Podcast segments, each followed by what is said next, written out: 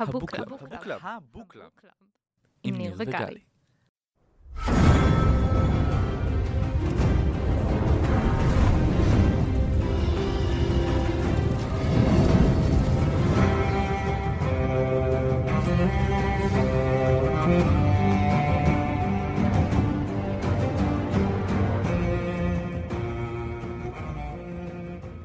שלום גלי. היי ניר. מה שלומך היום? בסדר. מה איתך?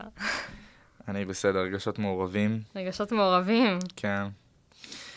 רגשות מעורבים כלפי... הפרקים שלנו? מה הפרק האחרון שקראנו? סנסה, נכון? סנסה. אז עזבנו את סנסה ברד קיפ עם פרינס ג'ופרי, קינג ג'ופרי. פעם הבאה זה הוריד לך את הראש. תיזהרי. I am king now, כמו שהוא אומר. ובדיוק טיריון הגיע לסדר את העניינים. כן, בעצם אנחנו מתחילים עם פרק טיריון. טיריון, האח במשפחת לניסטר, האח הקטן, אם אני לא טועה. הוא יותר קטן, כאילו, סרסי וג'יימי הם תאומים. הוא בוודאות הכי קטן, כי הוא הרג את אמא שלו. נכון. יפה. הוא הרג אותה בלידה, כדאי לציין. בדיוק, והוא הגמד של המשפחה, אף אחד לא אוהב אותו. למה? אני לא יודע, הוא אחלה גבר, כאילו. כן. יש לו קצת בעיה עם אלכוהול, אבל חוץ מזה, הוא בסדר. אלכוהול? כן, הוא כל הזמן שותה יין. כולם שם שותים יין. לא, אבל הוא שותה יין. טוב, זה לא מפריע לו לתפקד, זה לא... נכון, את צודקת, את צודקת. אם תשאלי את אבא שלו, יש מצב שהוא יגיד אחרת. אבל... תשמע, אבא שלו נתן לו פה אחריות די גדולה, הוא בייסיקלי שלח אותו להיות המלך. כן, אבל הוא שלח אותו כי אחותו נפל. עושה את כל הדברים שלא צריך. שולחת לו פקודות, כאילו היא לא מבינה מי הבוס. הבוס זה מי שיש לו את הכסף. וכל הכסף בקסטרלי רוק.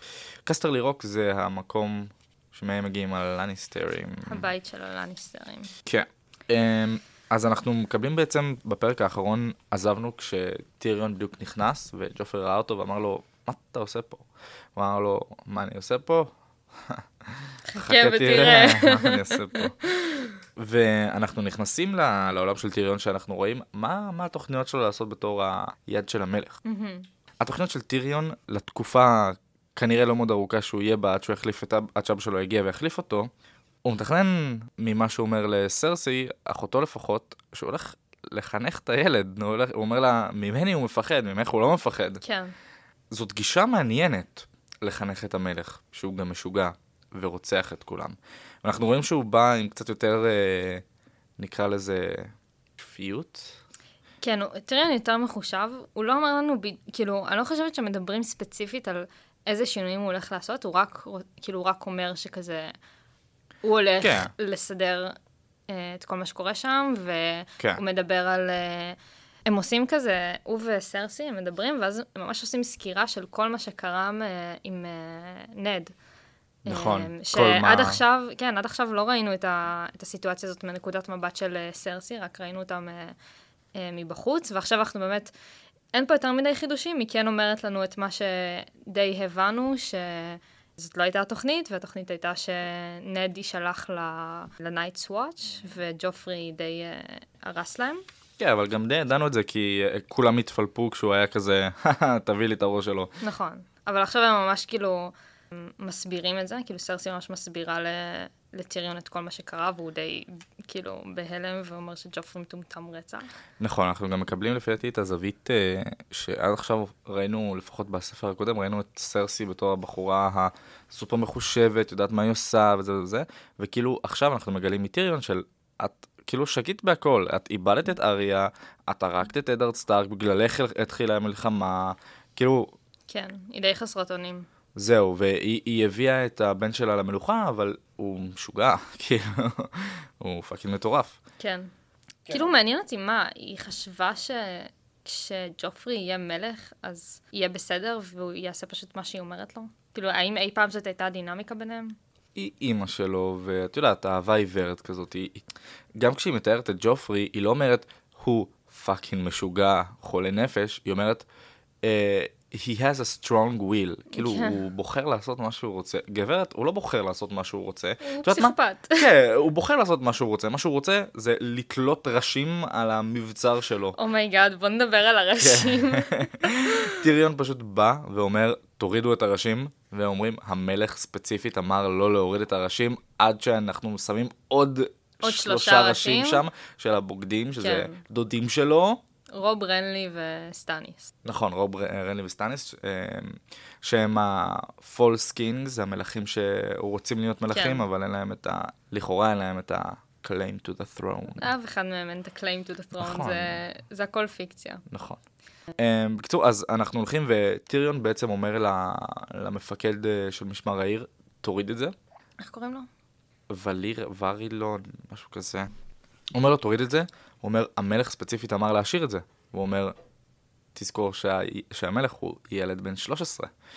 ואם אתה לא תוריד את זה, אולי תעמוד שם אחד לאדם. אחד ליד.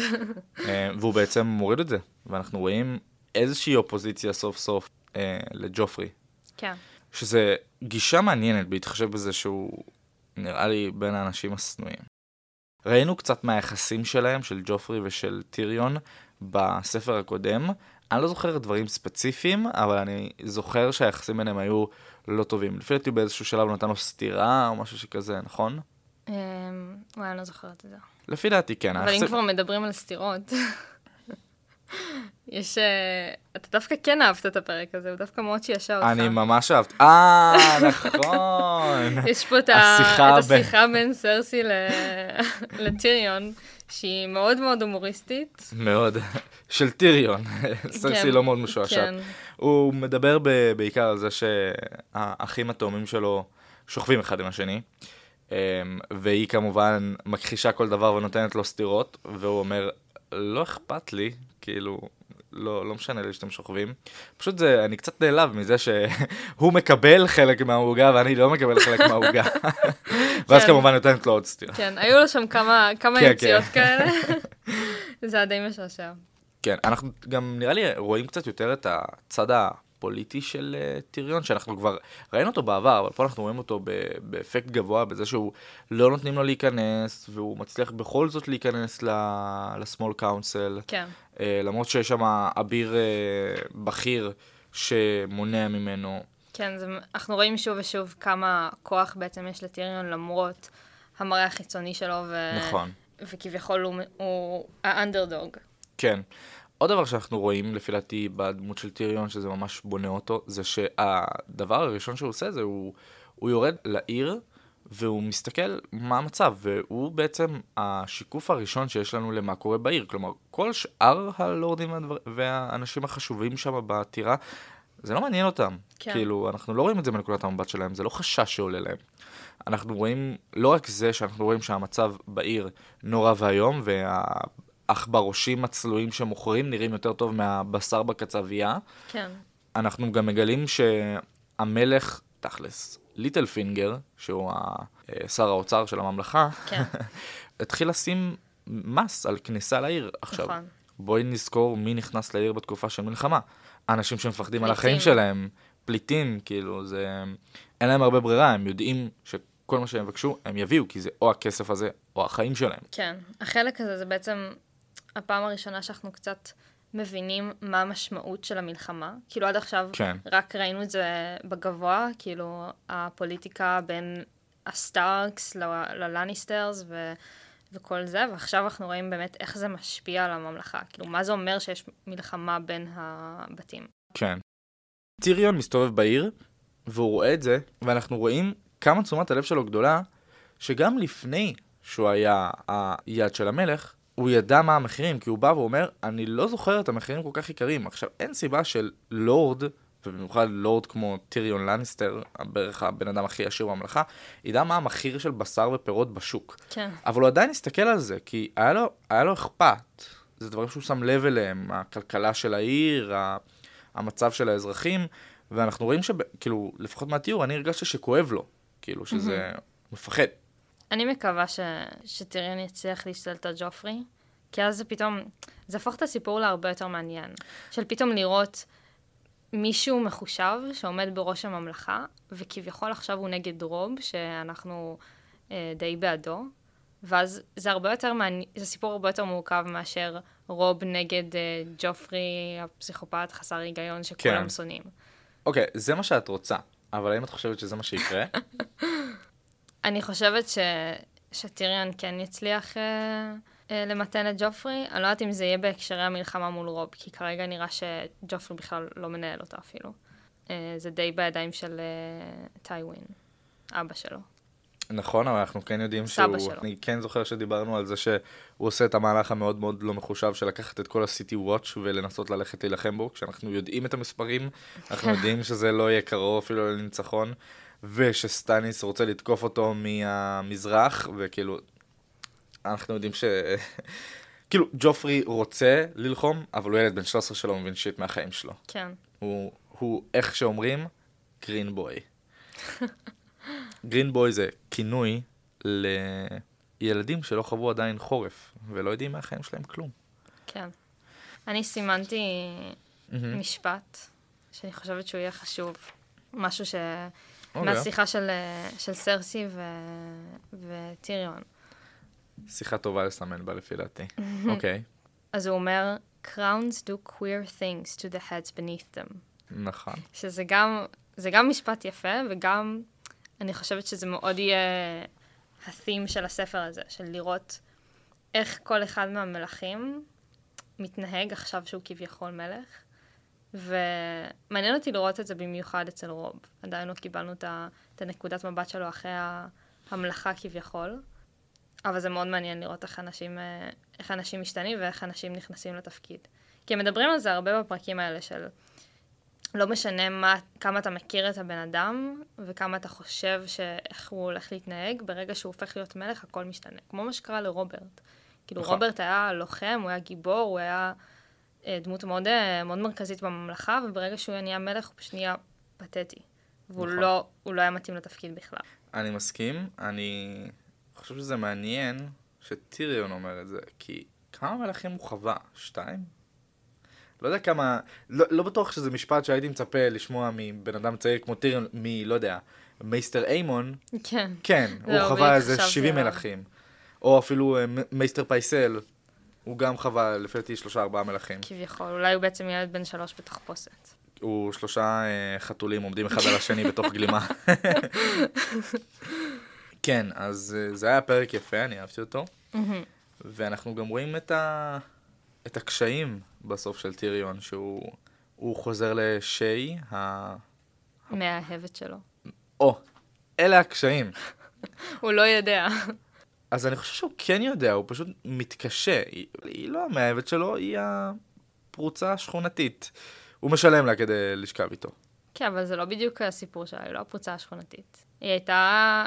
כאילו אישה של מישהו, ואז הוא לקח אותה. היא לא הייתה אישה שלו. היא הייתה הזונה שלו.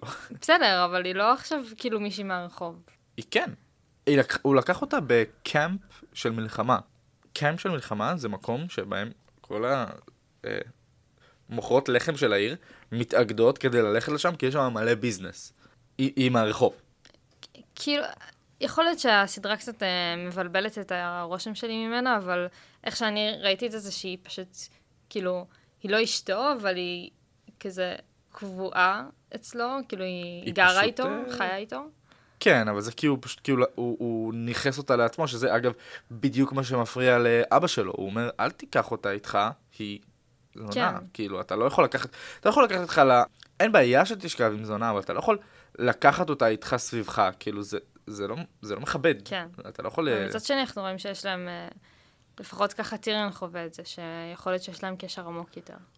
אז זה בדיוק מה שאני חוויתי כדיסוננס. היא אומרת לו את כל הדברים האלה, ושהוא האריה הגדול שלה, ושהיא אוהבת אותו, אבל הוא גם מזכיר לעצמו, היא לא אוהבת אותך, היא איתך בשביל הכסף. ברגע שיפסיק לך הכסף, היא לא תאהב אותך. ואנחנו, מהסיפור רקע של טיריון, אנחנו יכולים...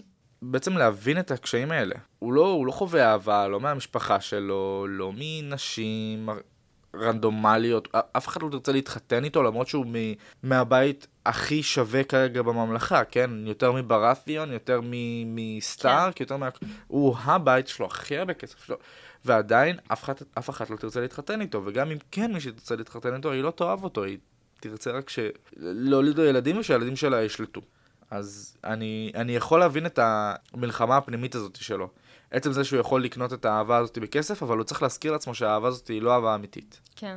אז אני מרגיש שראינו באמת הרבה צדדים אצל טיריון בפרק הזה, זה היה פרק טיריון טוב ממש. סתם ירדת על הפרקים האלה. חכי. עכשיו אנחנו עוברים לפרק ברן, שזה פשוט פרק משעמם ומיותר. ברן מדוקה, שזה עצוב. כן, זה היה מאוד עצוב בהתחלה, התחלה של הפרק. נכון, והביאו לו שני ילדים, הפרייז, וולדר ווולדר. כן, וולדר פריי ווולדר פריי. הבנים של וולדר פריי. אז זהו, ההתחלה של הפרק הייתה מאוד נוגעת ללב, איך ברן לוקח את כל הסיטואציה הזאת. אני לא חושב שזה נוגעת ללב, אני מרחם עליו, כן? במובן הזה כן היא נוגעת ללב, אבל אז הוא מתחיל להתפלפ ולנבוח מהחלון, כאילו. כן, אבל הוא ילד קטן, הוא מנסה לעשות משהו, הוא מנסה להתחבר עם הזאבים שלו, וזה הדבר היחיד שהוא כאילו יכול לעשות, הוא ליטרלי תקוע במיטה. אני רוצה לשאול אותך, כאילו אנחנו רואים פה בפרק שיש לו חלומות מאוד חיים, כן. של הוא זאב, ואנחנו ממש מקבלים פה את הדיסקריפשן, שהוא אומר, אני מריח את הבשר, אני מריח את אח שלי, אני יודע שזה ריח טוב, אני מחובר אליו. אני לפחות קיבלתי את ההרגשה שהזאבים האלה, זה הזאבים שלו, כן? כאילו ה-direwolves.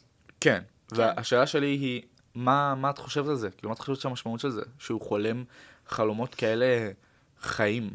דיברנו על זה שלברן היו כמה חלומות כבר בעבר, שכולם בסוף גילינו שהייתה להם משמעות. כאילו, הוא חלם את המוות של אבא שלו, לפני שהוא ידע שהוא קרה.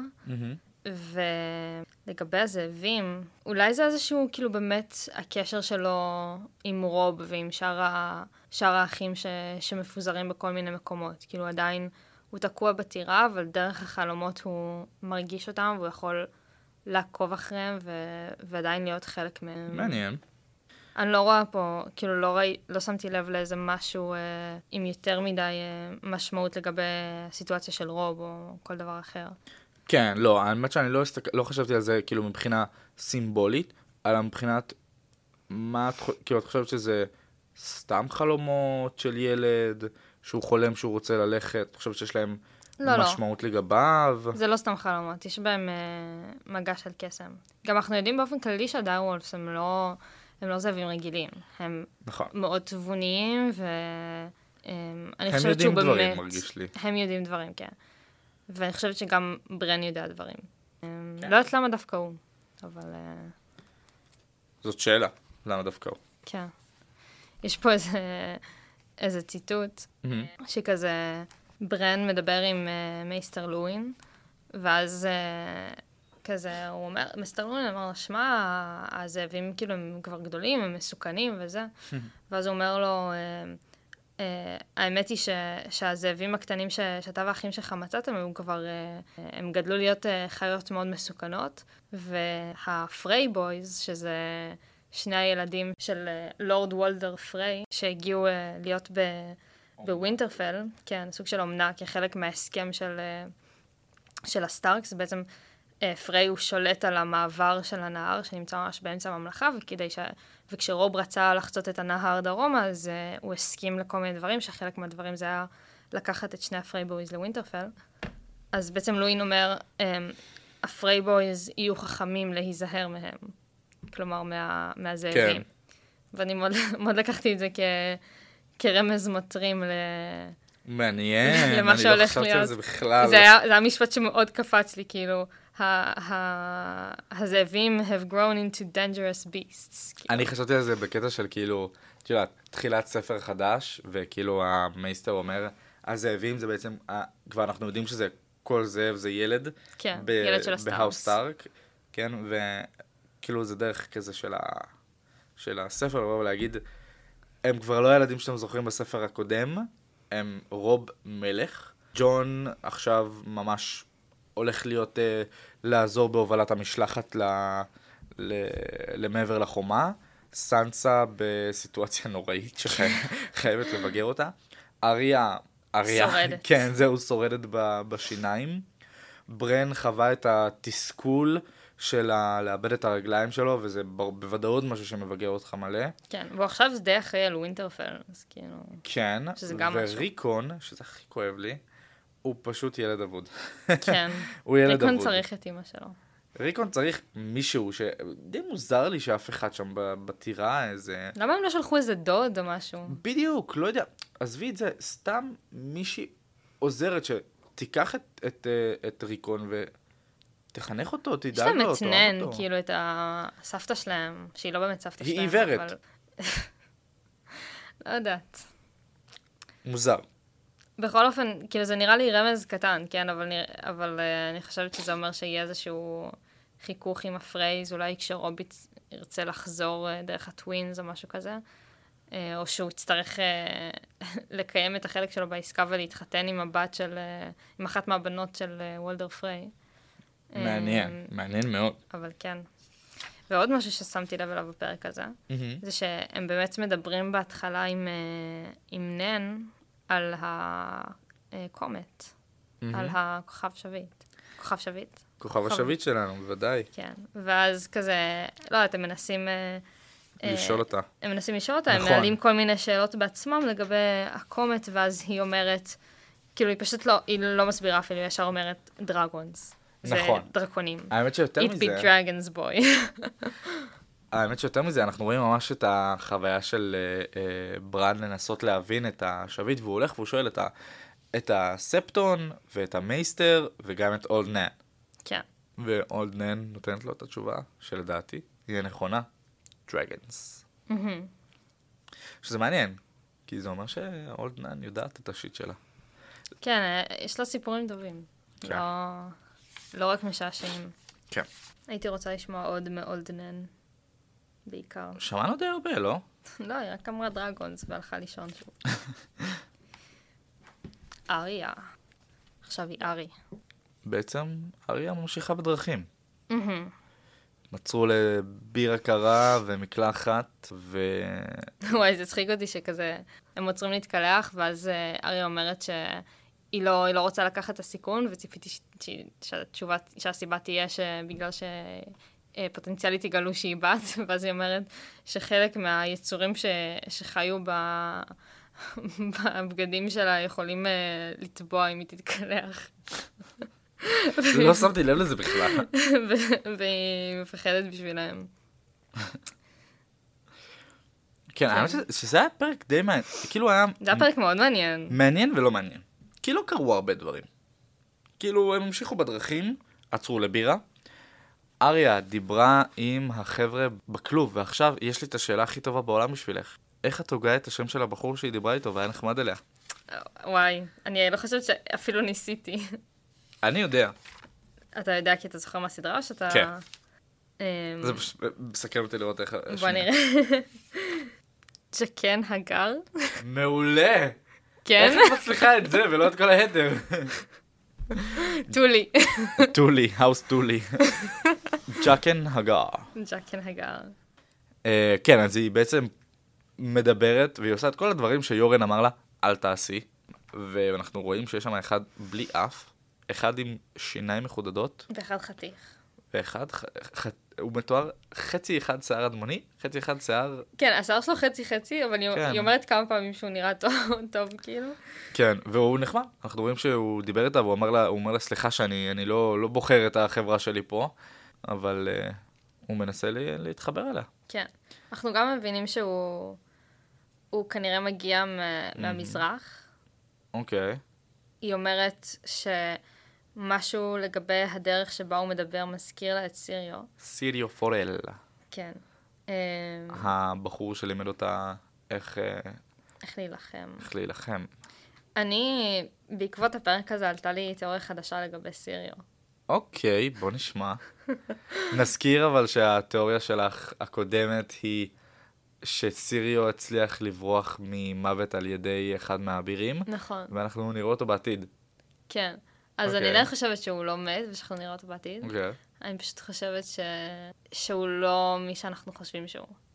אנחנו קצת ראינו, כאילו אנחנו יודעים שהוא מגיע מאותו מקום של ברון, שברון זה השכיר חרב של טיריון. נכון. ועכשיו אנחנו רואים גם שהוא מגיע מאותו מקום של הבחור הזה פה, שהוא גם כנראה סוג של פושע שכיר חרב שהגיע איכשהו לנייטס וואץ', כאילו הוא כלוב, הוא כנראה...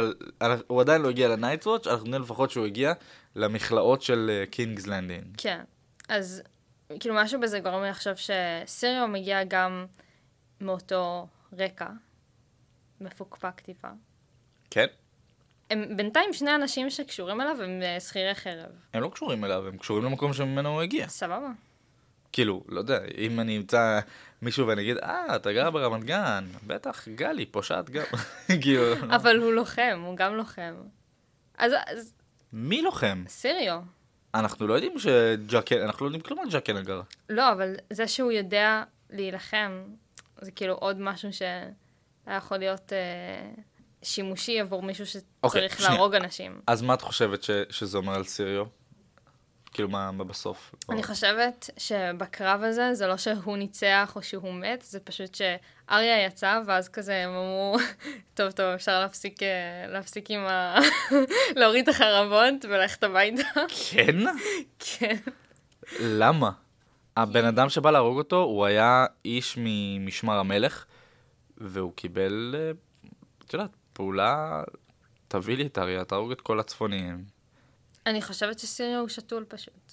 מעניין. אז למה שהוא ימנע מהאביר להגיע לאריה? אם הוא היה שתול, אז כאילו... כי, היא עדיין הייתה שם, ואיך שהקרב הזה מתואר לנו, אז סיריו נלחם עם חרב מת, זאת אומרת שהוא לא באמת הורג אף אחד מהשומרים שם, הוא רק מנטרל אותם איכשהו, ואז ברגע שזה מגיע למצב שהוא כבר לא יכול להעמיד פנים שהוא מנצח את האביר הראשי, כשהחרב שלו שבורה, אז הוא אומר לאריה, תברחי, ואז אנחנו לא רואים מה קרה.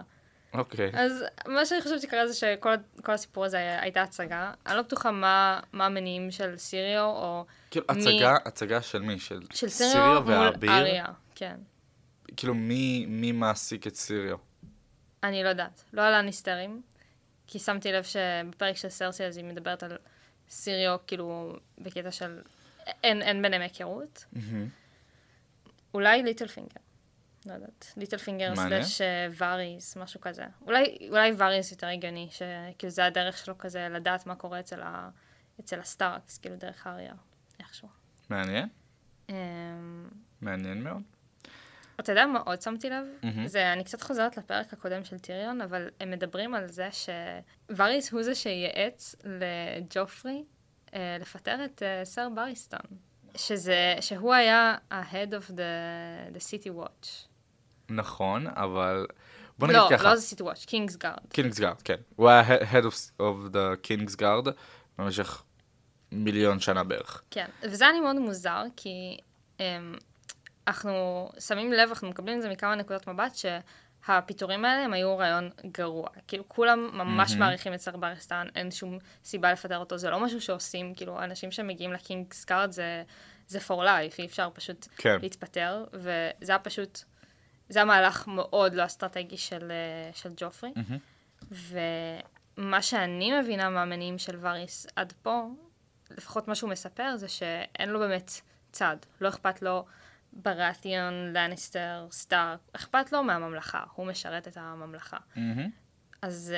אני מסכים, זה גם מה שאני הבנתי עד עכשיו על פריס. אז זה מעניין דווקא שהוא עשה, שהוא גרם לפיתורים האלה, שהם כביכול נגד האינטרסים של הממלכה, או שזה איזושהי תחבולה במלוכה של ג'ופרי, כי הוא חושב שג'ופרי הוא לא מלך טוב.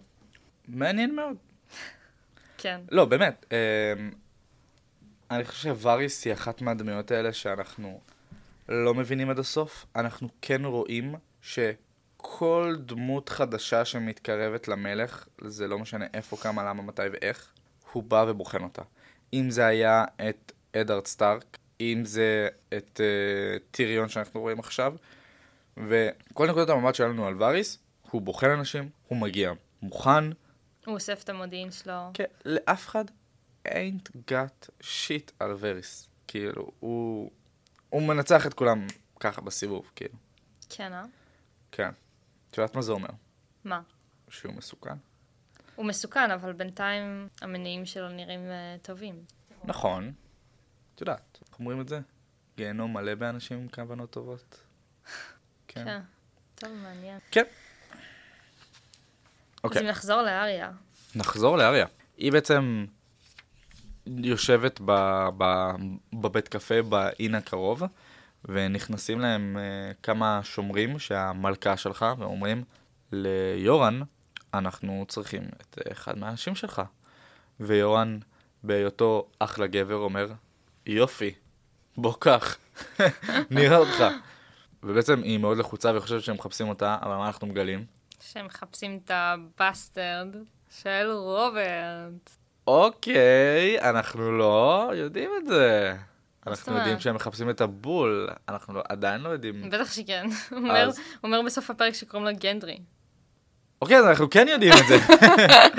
כן, אבל זה לא משהו שידענו לפני כן, ואני גם זוכר שדיברנו על זה בפרק הקודם, ואת לא יודעת את זה. לא, לא ידעתי, כי לא דיברו עליו כל כך בפרק הקודם, כי דיברו עליו בקטנה, אבל עכשיו שהוא שוב פעם מופיע בפרק הזה, אז שוב אמרו כזה שיש לו שיער שחור, ויש לו עיניים כחולות, ואני כזה, אוקיי, סבבה. אוקיי, אני רואה לאן זה הולך. בראתיון. כן.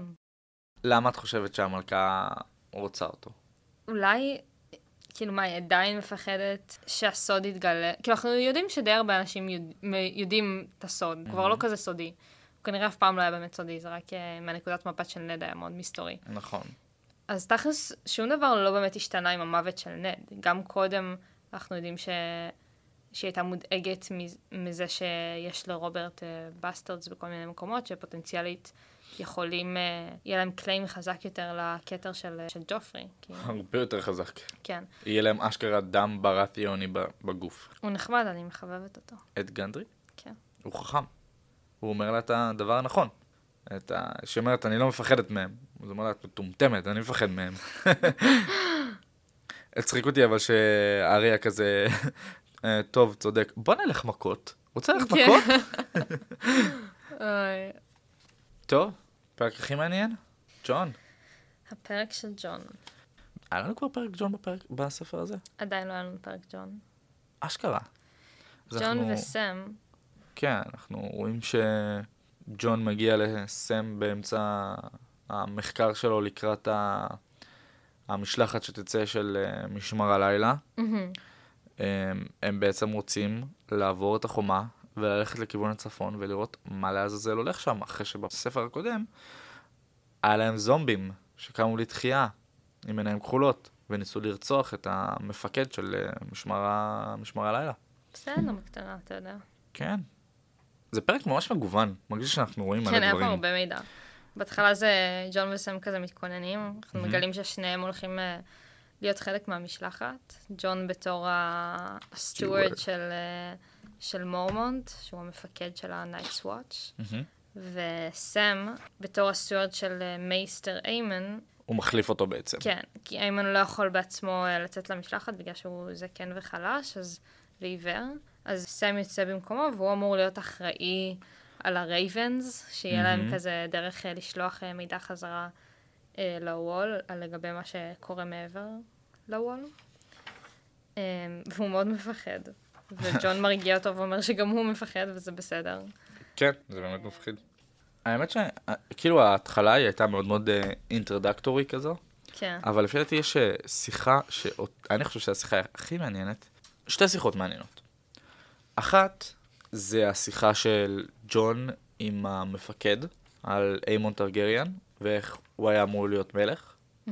והשיחה השנייה שעניינה אותי מאוד, זה השיחה של ג'ון עם הנפח של משמר הלילה, שהוא אומר שהוא היה נפח של האוס בראתיון, והוא ממש ראה את הילדים גדלים, והוא אומר, הוא מתאר את רוברט, הוא כמו פלדה.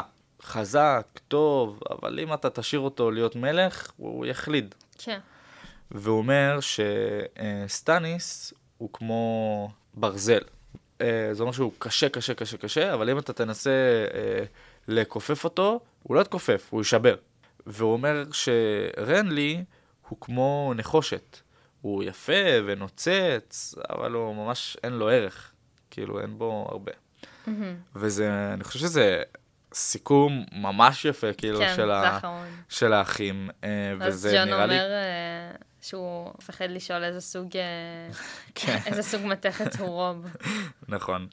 וגם אני כאילו הסתכלתי על זה ואמרתי, כאילו, זה קצת נתן לי להבין כזה של, לא הולכים להיות פה מנצחים. ג'ופרי כמובן מתואר כמשוגע. עכשיו אנחנו מקבלים מה שאנחנו קצת יודעים מסטניס, וגם מה שאנחנו רואים פה, הוא לא מציע, הוא סופר קשה. רנלי, פה אומרים שהוא כל עוד דיבורים ואין מעשים. כן. אין אלטרנטיבה טובה לג'ופרי. רוב, יאללה. לא, אבל לא רוצה רוב בצפון. רוב, כן. צריך להישאר בווינטרפל. כן, גם זה לא מתאים לאישיות שלו לעשות את זה, זה סתם שטט. כן, ואתה יודע מה קורה לראשים ברגע שמונח עליהם כתר. נכון, זה נכון. בא לי קצת לשאול אותך על... מה את חושבת שיהיה להם במשלחת הזאת?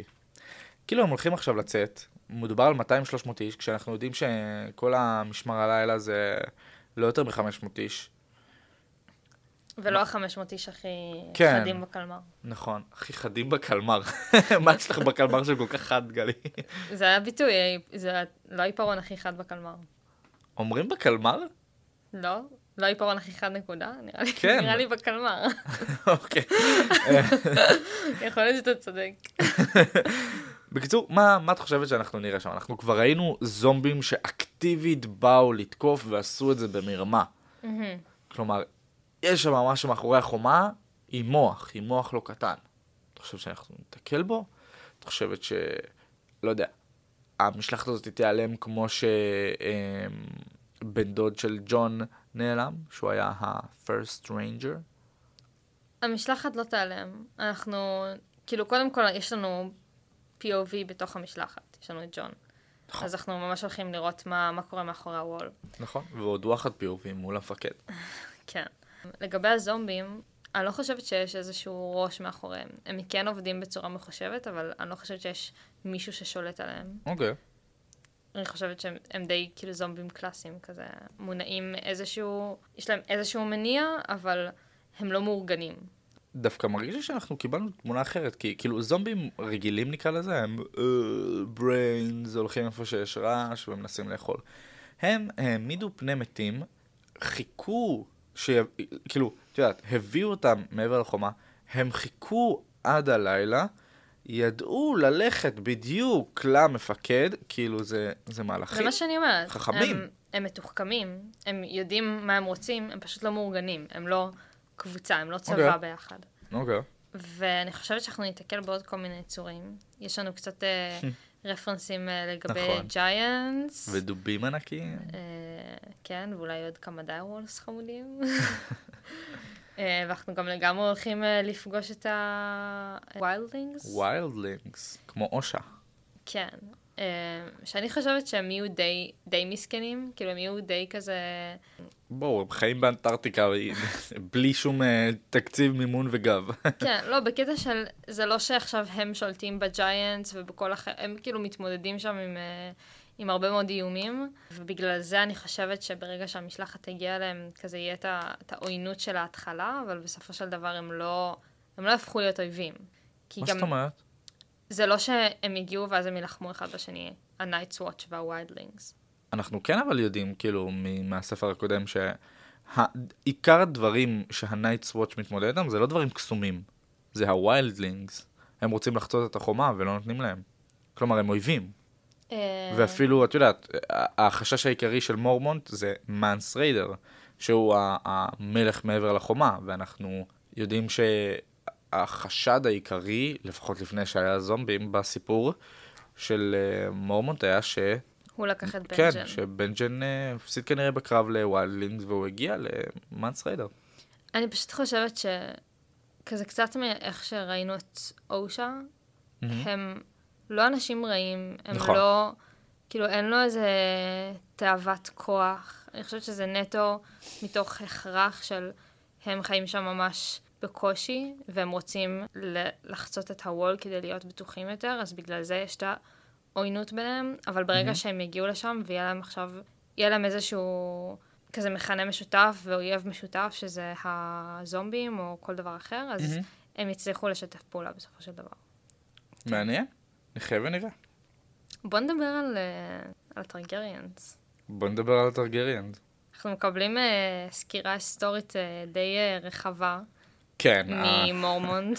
לא כזה עקבתי. היו מלכים, כן. מתו וזה. הסבא של הסבא, של האייגון, של הדריון, של המשמו. כן. בעצם הוא מספר לג'ון הרבה מאוד על הרקע של מייסטר איימון ועל המשפחה שלו, ועל איך זה שקרה שבעצם אנחנו מגלים שמייסטר איימון כמעט היה המלך, שהציעו לו להיות מלך והוא סירב, בגלל שהוא היה באותה תקופה בנייטס וואט. לא, להפך. זה היה לפני? זה היה לפני, והוא הלך לנייטס וואץ' כזה שאף אחד לא... לא. לא, זה היה רק שהוא היה בנייטס וואץ'. נכון, התועה. אני טועה. אני טועה כי ממש כתוב שההיי ספטן, שזה היה בייסיקלי הפופ שלהם. כן, הוא חנן אותו. כן, הוא רוצה לתת לו התרה לשבועה. כן.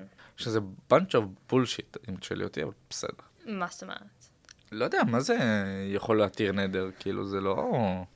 אני זוכרת שבספר הקודם, אני ממש רציתי שג'ון יחזור מהוול, ואתה נכון. ממש פסלת את זה על הסף, כלומר, אתה לי, אין מצב, נכון. מי שחזר, מי שעוזב את הוול, מת. אני עדיין אגיד את זה, כי הוא היה מול, הוא, איימון, מאמין בעלים החדשים, וג'ון מאמין בעלים הישנים. מי יחנון אותו? עץ.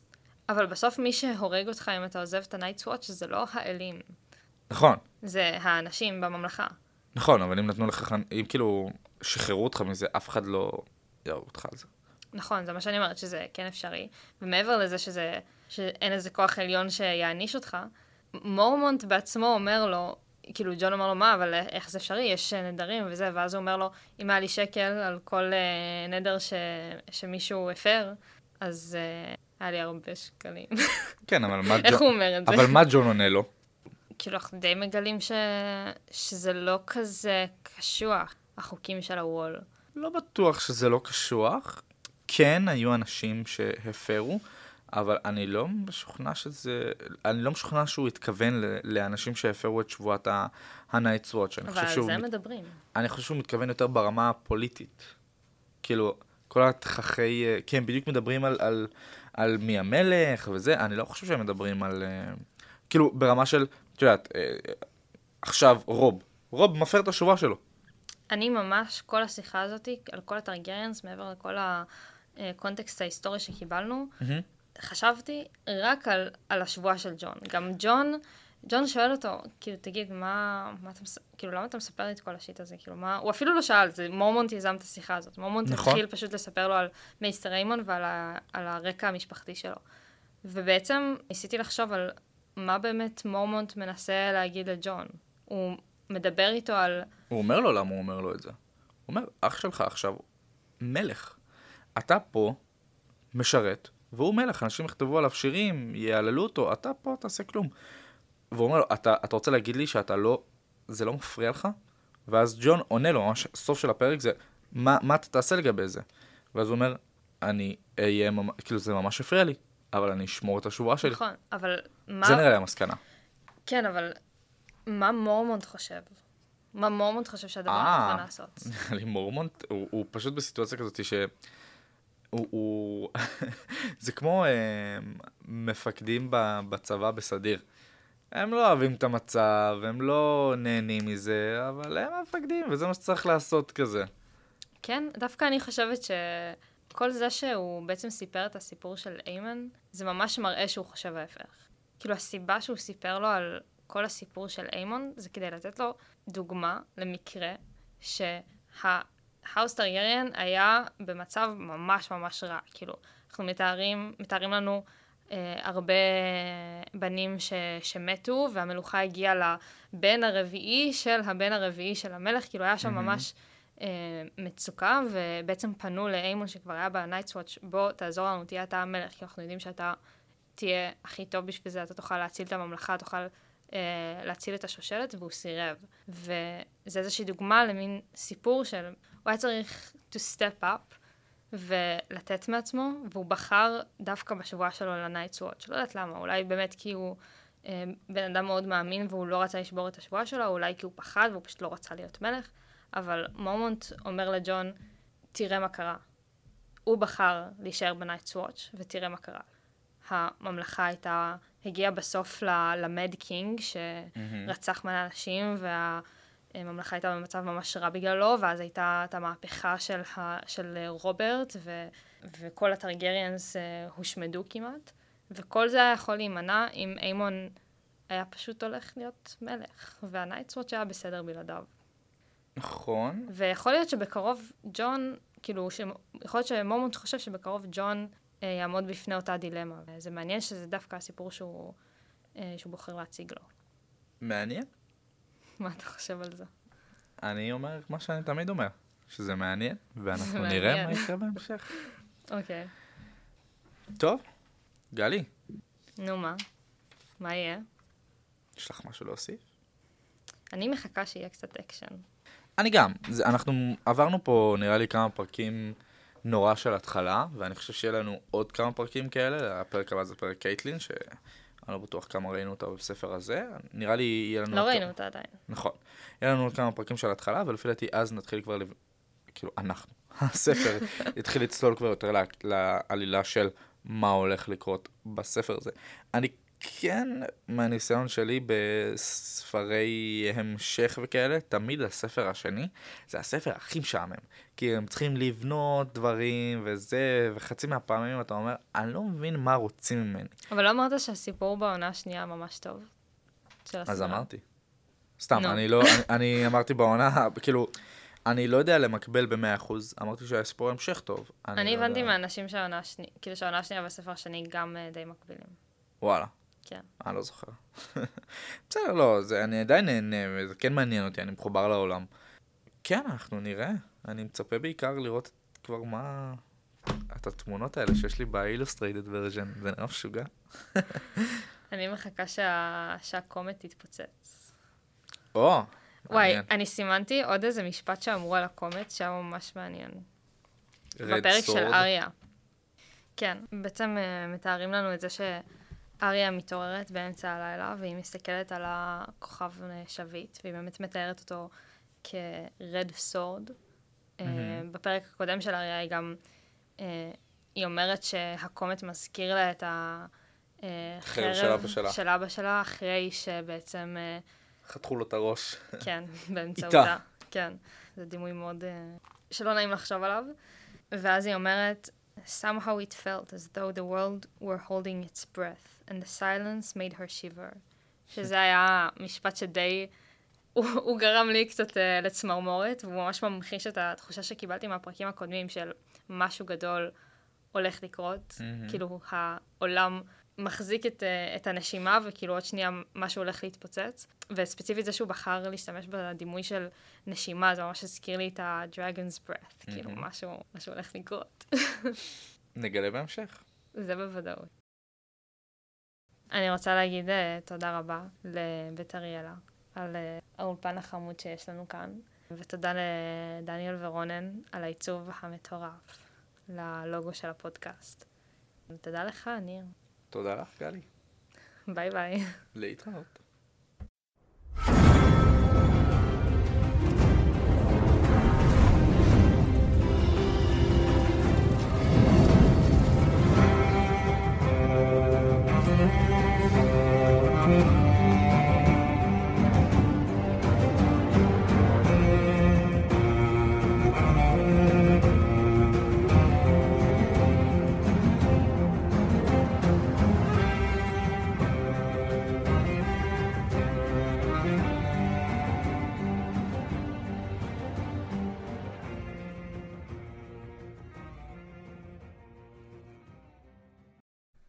אחת, שתיים, משחקי הכס, ככה ג'ון, ככה קייטין, ככה וזה.